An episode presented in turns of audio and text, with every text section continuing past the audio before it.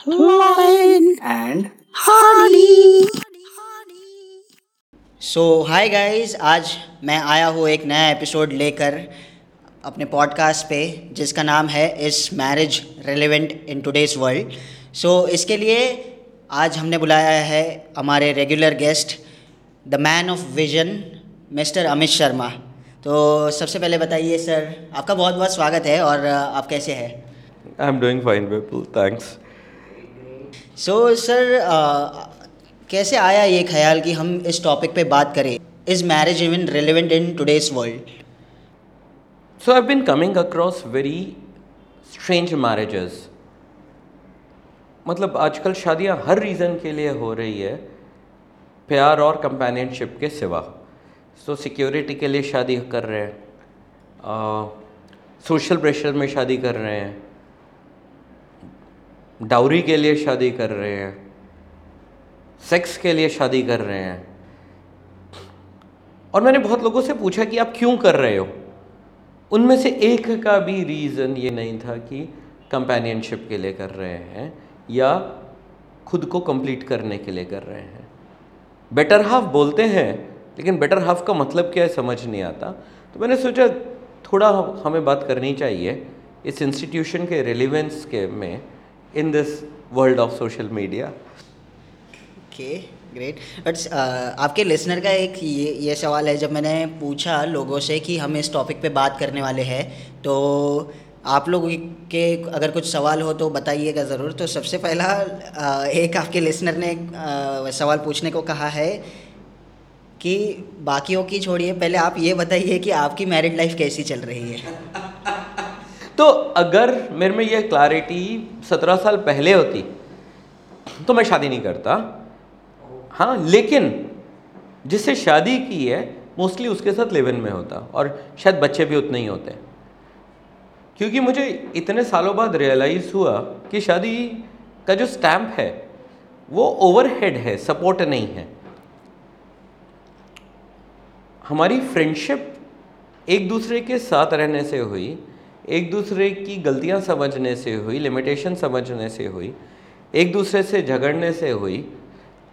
हमारी फ्रेंडशिप शादी की वजह से नहीं हुई। इनफैक्ट शादी की वजह से एक प्रेशर आ गया था ऊपर that you should behave in a particular manner and you should pose in a particular manner to the world so शादी के पहले छः महीने हम में कितना भी डिफरेंस ऑफ़ ओपिनियन था, कुछ भी हम बाहर वालों को बहुत आइडियल कपल वाला वो दिखाते थे जो कि बहुत पेनफुल होता था। But thankfully both of us were honest enough to realise that this facade won't work and then we started living very honestly with each other और उसी के बाद रिलेशनशिप इवॉल्व हुआ। It was a very difficult journey it was a very exciting journey. But it would have not been possible without honesty और मेरे ख्याल से शादी जो है, वो ऑनेस्टी के सिवा सब कुछ है आजकल। दिखावा है, ढकोसला है, बनावट है, सच्चाई नहीं है। तो सर, आपने दोनों एरास देखे हैं। एक 2000 के पहले और 2000 के बाद तो 2000 ईयर के बाद। तो उसके पहले की शादियाँ या अभी की शा अभी की जो शादियाँ हो रही है या एक जो सोशल मीडिया के पहले ले लेते हैं। सोशल मीडिया के पहले की जो शादियाँ और उसके बाद की। तो क्या डिफरेंस आपको नज़र आता है? यार अगर मोटा मोटा डिफरेंस बोल तो सोशल मीडिया भी नहीं बोलूँगा। मैं बोलूँगा करण जौहर की मूवीज़ से पहले की शादियाँ और उसकी मूवीज़ के बाद की शादियाँ। राइट तो नाइन्टीज़ में एक पिक्चर आई थी आ, हम आपके हैं कौन? सूरज प्रजादिया की थी आई सपोज़ और अचानक से उसमें शादियाँ बड़ी हो गई लेकिन वो फिर भी रेगुलर वेडिंग दिखाई थी। अगर आप सलमान खान से लेके माधुरी दीक्षित के कपड़े देख लें वो रेगुलर ऐसे कपड़े थे जो हमें शादियों में मिलते हैं। फिर उसके बाद करण जौहर की पिक्चर आने लगी कुछ कुछ होता है आ, कभी अलविदा ना कहना एक और भी था अमिताभ बच्चन और इसका आ, कभी खुशी कभी गम। और अचानक से शादी डिज़ाइनर अफेयर हो गया डेस्टिनेशन वेडिंग हो गया। तो उसके बाद जो चीज़ें चेंज हुई तो कपल के ऊपर एक प्रेशर होता था कि हम कैसे दिखेंगे और लोग हमें क्या कहेंगे। फिर सोशल मीडिया आ गया। मेरे ख्याल से सोशल मीडिया ने तो शादी का मज़ाक बना लिया। फेरे चल रहे हैं। लेकिन दुल्हा दुल्हन को ये है, है कि वीडियो कैसे आएगा? तो पंडित जी आप ऐसा मत बोलिए। तो cameraman has become more important in the priest in the wedding nobody is concerned about each other. They are concerned about those perfect pictures right? और अब तो मैंने देखा है कि लोग प्रपोजल को भी प्लान करते हैं। यार proposal is suppose to be an instinctive moment which is suppose to have that nervous energy it, it is supposed to have that raw happiness or ultimate uh, pain of getting rejected but honesty वही आपका character बनाता है वो हम सब कुछ अगर camera friendly या uh, क्या सोशल मीडिया फ्रेंडली बनाने की कोशिश करेंगे तो कुछ भी नहीं होगा. And unfortunately that continues after the wedding I have seen and it's such a sad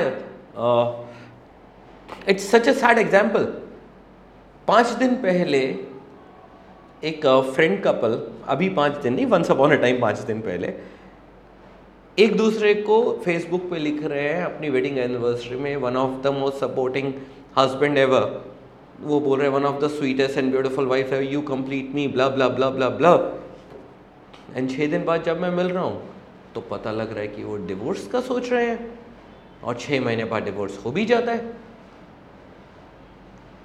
तो इतना झूठा हो गया है हमारा रिलेशनशिप और आई हैव सीन थैंकफुली थोड़ा आजकल क्या कहते हैं, हर प्लेटफॉर्म पे स्लाइड सेंसरशिप है, वरना I am sure people would have put their intercourse online to see see how happily we are doing it so this is something which is failing and not only uh, marriage people the entire relationship structure is failing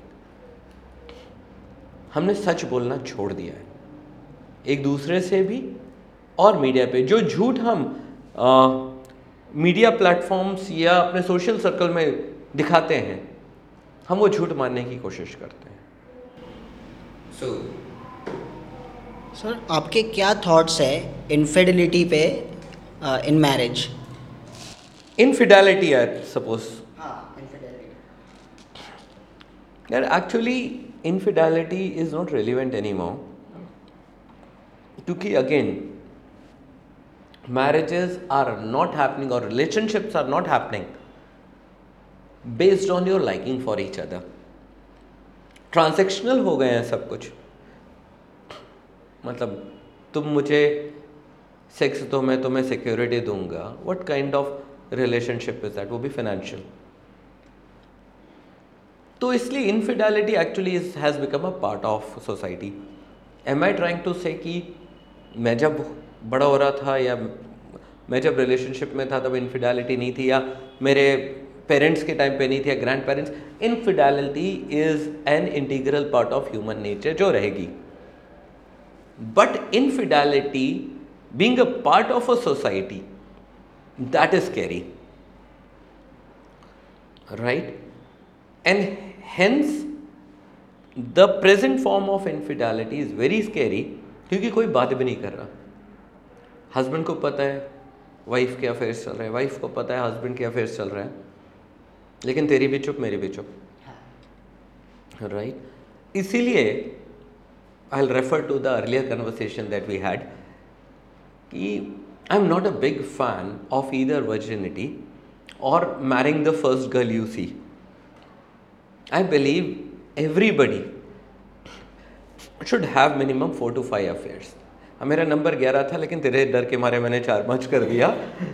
कि आपको पता तो चले कि दुनिया में कैसे लोग होते हैं, कैसे पार्टनर्स ताकि जब एक अच्छा पार्टनर आपकी ज़िंदगी में आए तो आपको उसकी वैल्यू समझ में आए और आप उसे अच्छे से ट्रीट करें और कदर करें उसकी। तो I believe marriage is a beautiful institution right क्योंकि हर आदमी में उतनी क्लैरिटी नहीं होती है या उतना फ्लैम्बॉइंस नहीं होता है कि बिना सोशल प्रेशर या अग्रीमेंट के दूसरे के साथ रह सके। बट जो मैरिज का फॉर्म एंड शेप आज आ गया है that needs to change as I said in the beginning people are getting married for all reason but love and companionship right the I know so many boys अच्छा by the way इसमें gender equality पूरी है.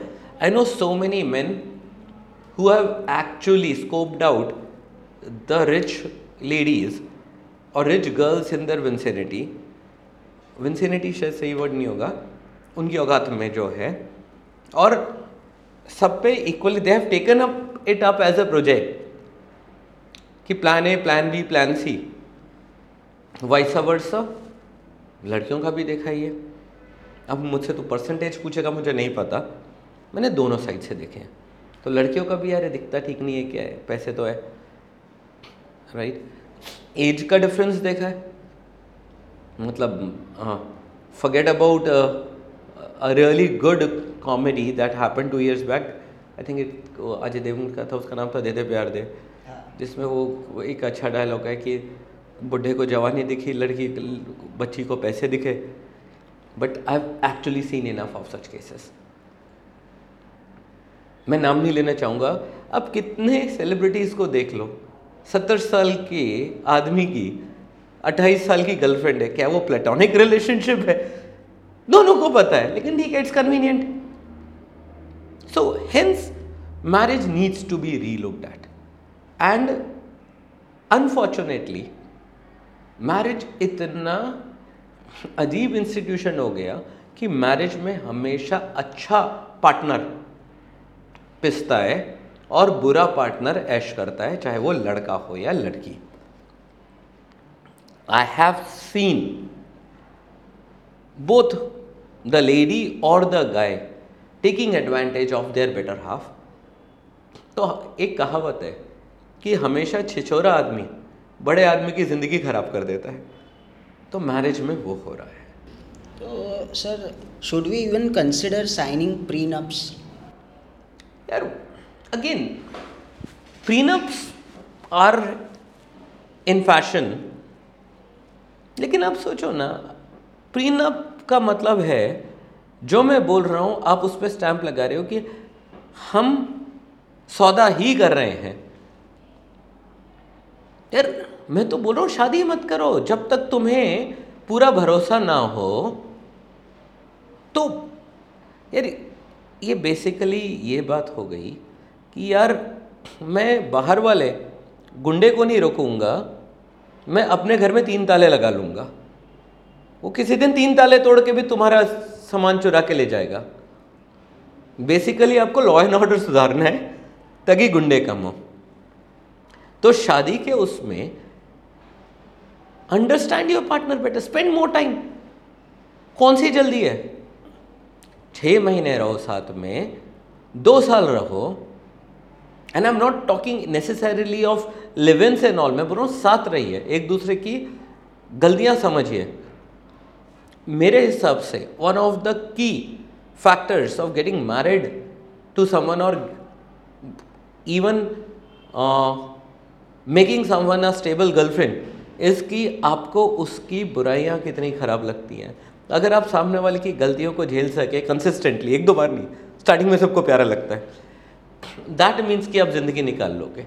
And vice versa also has to be correct आप क्या अपने part और क्योंकि हम दोनों लड़के हैं अनफॉर्चुनेटली तो मैं लड़कों के ही उसमें हो रहा हूँ।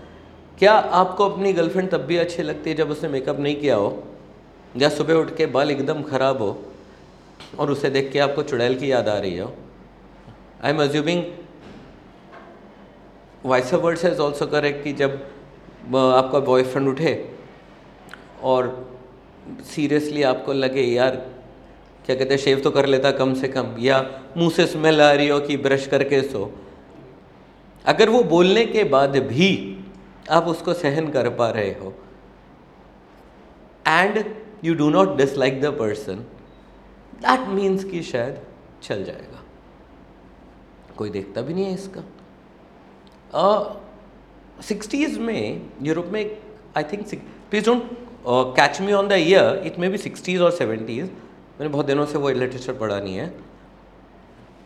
जब बंद ब्रा मूवमेंट चालू हुई uh, मतलब लिबरेशन बंद ब्रा बेसिकली तो उन्होंने बोला यार हम जो हैं हम जब एक दूसरे को डेट करेंगे तो हम सबसे ज़्यादा तैयार होके नहीं जाएँगे. We won't put our best foot forward we will be what we are तो लड़कियों ने आ, आ, क्या कहते हैं अपर लिप्स ब्लीच करने छोड़ दिए। कई बार कपड़े भी रेगुलर पहन के आते थे लड़के भी नॉर्मल तो एक छोटा सा टाइम था कि जब शायद चीज़ें ठीक हो रही थी बट उसके बाद अचानक से एफ़ बहुत पावरफुल हो गए। And they made all of us realise why we are not perfect and why we need their products तो वो फिर वहीं दब गया। कभी आया नहीं। But I believe it's a good way मैं नहीं बोल रहा कि लड़कों को बिना शेव किए जाना चाहिए। I believe when you are going on a date और going to meet someone you need it to be presentable but हाँ मतलब दो किलो ओ, क्या कहते हैं मेकअप लड़के और लड़की दोनों क्योंकि आई बिलीव दोनों आजकल इक्वली मेकअप करते हैं। वो करके ना आ जाए तो बेटर है, अपना रियल सेल्फ थोड़ा दिखा दें। किसी को अच्छा लगने के लिए हाँ में हाँ मत मिलाओ अगर डिफरेंस ऑफ़ ओपिनियन आ रहा है तो पोलाइटली बता दो, भैया this is my opinion so that may work better so marriages marriage as an institution needs a major makeover. So, sir क्या रूल्स क्या है एक सक्सेसफुल मैरिज के? यार रूल्स तो बहुत कानूनी बात हो गई।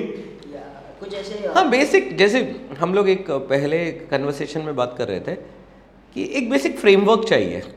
Rule is a very rigid word basic framework ये है मैरिज या रिलेशनशिप में that you need to have mutual respect चाहे आप कितने भी अमीर हो जब आप सामने वाले की पार्टनर की रिस्पेक्ट करना छोड़ देते हो रिलेशनशिप इज़ ओवर मुझे पता नहीं कि प्यार क्या होता है तो इसलिए मैं ये नहीं बोलूँगा प्यार करना। I am still trying to work of the definition of love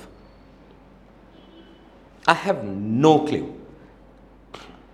तो बट मुझे एक चीज़ which I am very sure कि you have respect for the partner and then slowly you realise how difficult life will be if that person is not all right so that's how you judge so first thing is respect second is very important to go into a relationship fully understanding कि मुझे ही अपनी आदतें change करनी पड़ेंगी and it is not a compromise it's a price of relationship there's a difference between compromise price and sacrifice हर relationship एक cost पे आता है और शादी जो कि आपका मोस्ट प्रॉब्ली सबसे इंपॉर्टेंट रिलेशनशिप है मैनमेड क्योंकि ऑफ़ कोर्स आपके बच्चे पसंद है, लेकिन बच्चे they are a part of you आपका डी डीएनए है फ्लैश एंड ब्लड है। इट्स नॉट एन अग्रीमेंट मेरी बच्ची के साथ मेरा कोई एग्रीमेंट नहीं है, ज़रूरत भी नहीं है। So I do whatever it takes but wife के साथ मेरा एक अग्रीमेंट है। तो जब दूसरा इंडिविजुअल मेरे लाइफ में आ रहा है it is my responsibility to make sure कि यार I am ready to make those changes in my life मैं ये नहीं बोल रहा कि आप मॉरल अगर मेरी किसी आ, क्या कहते हैं साइको किलर से शादी हो जाए तो मैं भी किलर बन जाऊँ। Let's not get into the extremities और मैं चोरी चकारी करने लग जाऊँ। मैं बेसिक चीज़ें बोल रहा हूँ अगर मेरा अपना टॉवल सुबह नहा के फोल्ड करने की आदत नहीं है अगर किसी को फोल्ड करना है तो it's not a big deal I cannot say कि मैं कॉम्प्रोमाइज़ कर रहा हूँ। That's that's those are adjustments और वो दोनों तरफ़ से चाहिए। बिकॉज़ अगर एक ही आदमी एडजस्ट करता रहेगा तो बोझ बहुत बढ़ जाएगा। और वो कभी भी इक्विलिब्रियम नहीं आएगा। हाँ ये बात सही है, एक आदमी ज़्यादा प्राइस देता है, एक कम देता है। बट प्राइस दोनों को देना है। कॉस्ट जो है। और उसी पे ही आपका रिलेशनशिप चलता है। जो कि आजकल नहीं करा। दूसरा एंड सॉरी तीसरा and the most important part dialogue you should be able to have a very honest conversation with each other कि तेरी ये बात मुझे नहीं अच्छी लगी। You are being too overwhelming और you are not spending enough time with me और I don't think your relationship is platonic with that particular girl और अ बॉय अंदर ही अंदर नहीं घुटना, क्योंकि अगर आप बोलोगे नहीं तो सामने से करेक्शन कैसे आएगा? Right right? सो so ये ये जो तीन चीज़ें हैं respect price and dialogue I believe these are the tenets of a good relationship forget about marriage ये तीनों चीज़ें चाहिए, ही चाहिए। सर मेरा नेक्स्ट क्वेश्चन ये था कि जैसे आपने कहा कि आपने फिगर आउट नहीं किया है कि प्यार के बारे में।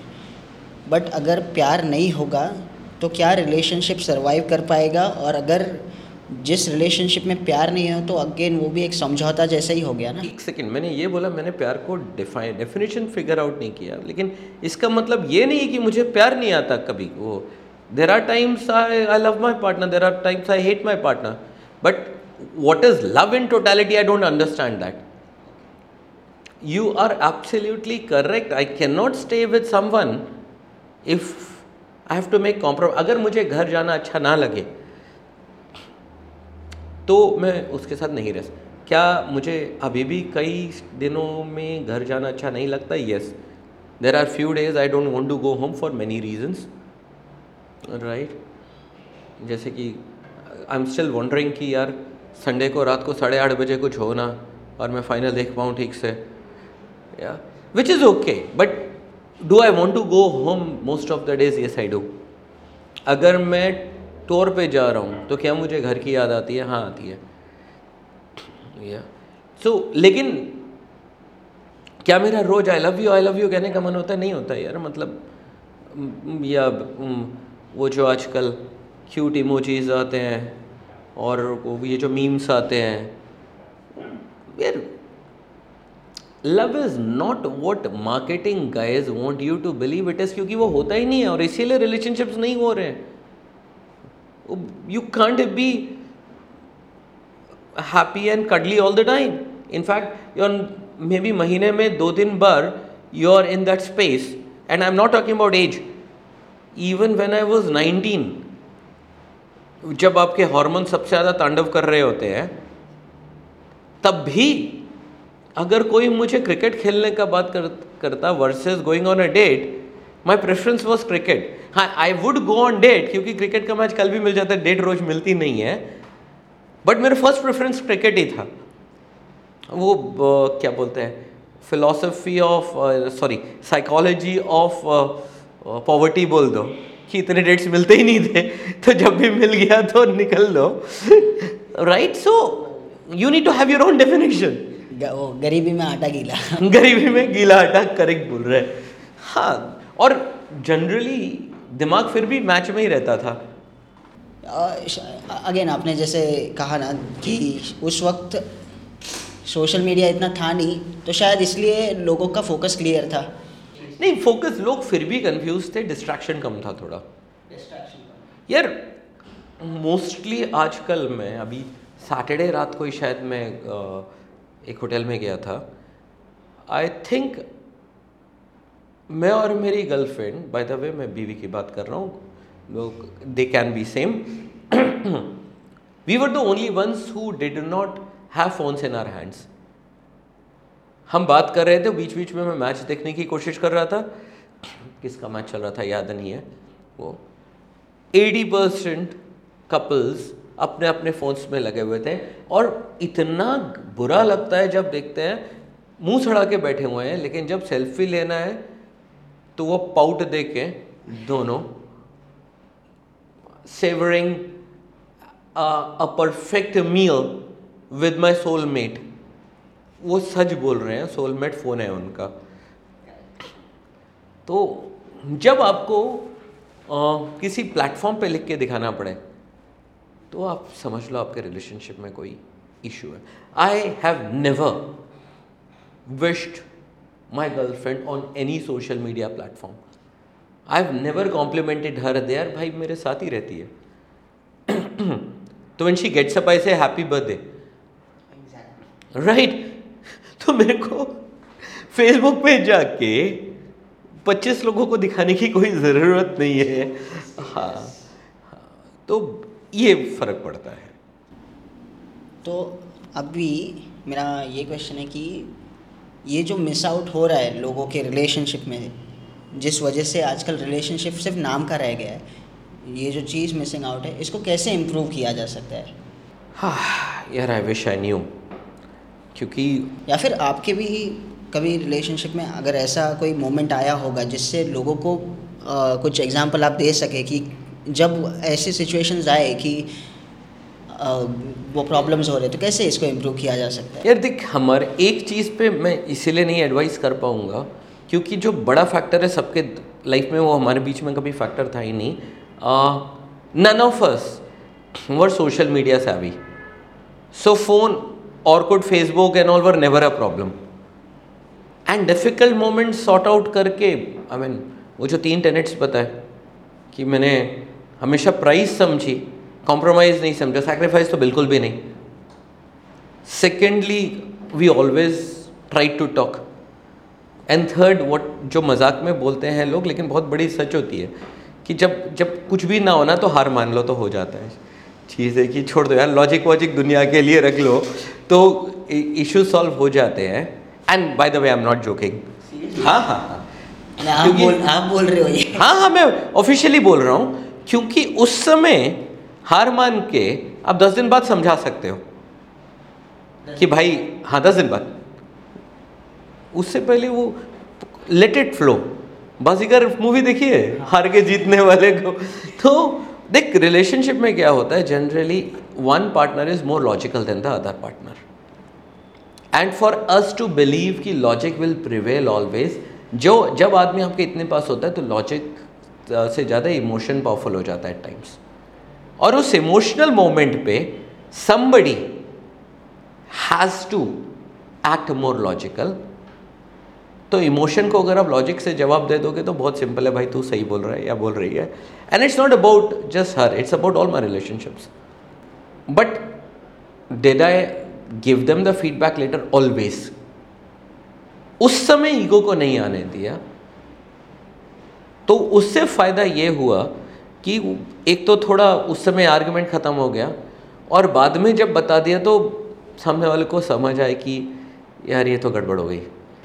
सर आपके एक लिसनर है उन्होंने मुझे एडवाइस दी थी। अ, पूछा कि तू शादी कब कर रहा है और कर लेना ये तो मैं बोला मैं थोड़ा डरा हुआ हूँ। हाँ। फ़िलहाल तो मैं डरा हुआ हूँ क्योंकि रिलेशनशिप में तो हूँ बट शादी का मैंने अभी तक सोचा नहीं और वो रिस्पॉन्सिबिलिटी बहुत टफ होगी। तो उन्होंने मुझे क्या बोला? उन्होंने क्या? सुबह शाम और रात। I am sorry I am sorry I am sorry बोलना सीख ले। ये आपके लिसनर है और आ, तो उन्होंने कहा था कि ऐसा ऐसा है। और उन्होंने मुझे ऑलरेडी इतना डरा दिया। तो नहीं, ये- मुझे ऐसा लग रहा ये है कि है। दस जन्म भी लग जाए तो भी आपने कहा लॉजिक से समझा सकते हो दस दिन बाद मुझे लगता है दस जन्म के बाद भी आप लॉजिक से नहीं समझा पाओगे। नहीं समझा सकते। ये जो जो इतनी बार सॉरी वाला है या वाली है I am actually sorry for the person मतलब बेचारे के साथ बहुत बुरा हो रहा है लाइफ में। नहीं यार इतना वो नहीं है। जनरली लोग लॉजिकल रहते हैं। ये जो मैंने बोला ना मैंने क्या कहा जब कुछ ना चले उसके बाद बोलना है जनरली 80 परसेंट नाइन्टी परसेंट आपका लॉजिक या डायलॉग चल जाता है। मैं सिर्फ़ ये टेन परसेंट की बात कर रहा हूँ। तो यार, इस, इसीलिए मैं शुरू में बोला था, ऐसे पार्टनर से क्यों शादी करो जिसे आपको तीन बार सॉरी बोलना पड़े। And hence you need to coming back to my original things जो जिससे तुझ पे एतराज़ था hence you need ten to eleven affairs to make the choice right देख जब तक आप एक्सपीरियंस नहीं करोगे तब तक आप डील नहीं कर सकते सिचुएशन में आपके रिलेशनशिप में सेटबैक्स आने ही आने हैं you will be mean to people people will be mean to you so get into a stable relationship only when you have gone through a particular phase यार अब इंटरनेशनल मैच पहले local level फिर state फिर national खेल के, फिर ही आप international पे आते हो। तो डायरेक्ट शादी कैसे कर सकते हो यार? शादी तो हमेशा ग्लोबल लेवल पे ही होती है। मतलब दो लोगों का साथ रहना, वो भी opposite gender it's not simple we think differently अपना लॉजिक अलग है जनरली प्रायरिटीज अलग है और मैं किसी को गलत नहीं बोल रहा। We all are entitled to our own priorities so wait socialize have good friends have good conversations. If you are lucky enough or flamboyant enough, have affairs. And then take a call. So, शादी से अगर डर रहा है I always thought you were an intelligent guy you prove me right डरना चाहिए because बहुत बड़ा इन्वेस्टमेंट है यार। आप जॉब भी छोड़ सकते हो अपना। हर चीज़ कर सकते हो ऑल दो डिवोर्स बहुत बढ़ गए हैं but trust me when I tell you divorce is a very painful affair for everyone not only the couple but the entire families और इंडिया जैसी सोसाइटी में वो जो डिवोर्सी का टैग है इट्स प्रिटी पेनफुल इसीलिए स्वेट मोर ब्लीड लेस ये army का फंडा है, कुछ किसी और कॉन्टेक्स्ट में मत डालना। या तो work on the relationship understand people try to understand uh, your partners uh, in totality, and I think you should do just fine. But will things be difficult? Yes, life is difficult. So one last question. Uh, आपके ही listeners तो है उनका एक question है कि पहले के ज़माने में घर वाले शादी तय कराते थे, लड़का दूल्हा दुल्हन एक दूसरे को देखते थे वो बहुत उनका कुछ पहले बातचीत नहीं होती थी, शादियाँ होती थी और वो चल भी जाती थी। बट आज की तारीख में इतना सब ये है मतलब जैसे दस के साथ आप बोल रहे हो, चार या पाँच के साथ अफेयर करो या फिर पहले जान लो एक दूसरे को इन्वेस्टमेंट्स है रिलेशनशिप में ये, वो सब, इतना होने के बाद भी इतनी सारी प्रॉब्लम्स क्यों है? यार वो टाइम अलग था, सोच अलग थी मोडालिटीज़ अलग थे। वहाँ पर बचपन से ही, मैं ये नहीं बोल रहा वो ठीक थे, या गलत थे। बट एक इक्विलिब्रियम था, बचपन से ही माँ अपनी बेटी को समझाती थी, बेटा, जिस घर में डोली जाएगी, वहीं से अर्थी उठेगी तेरी।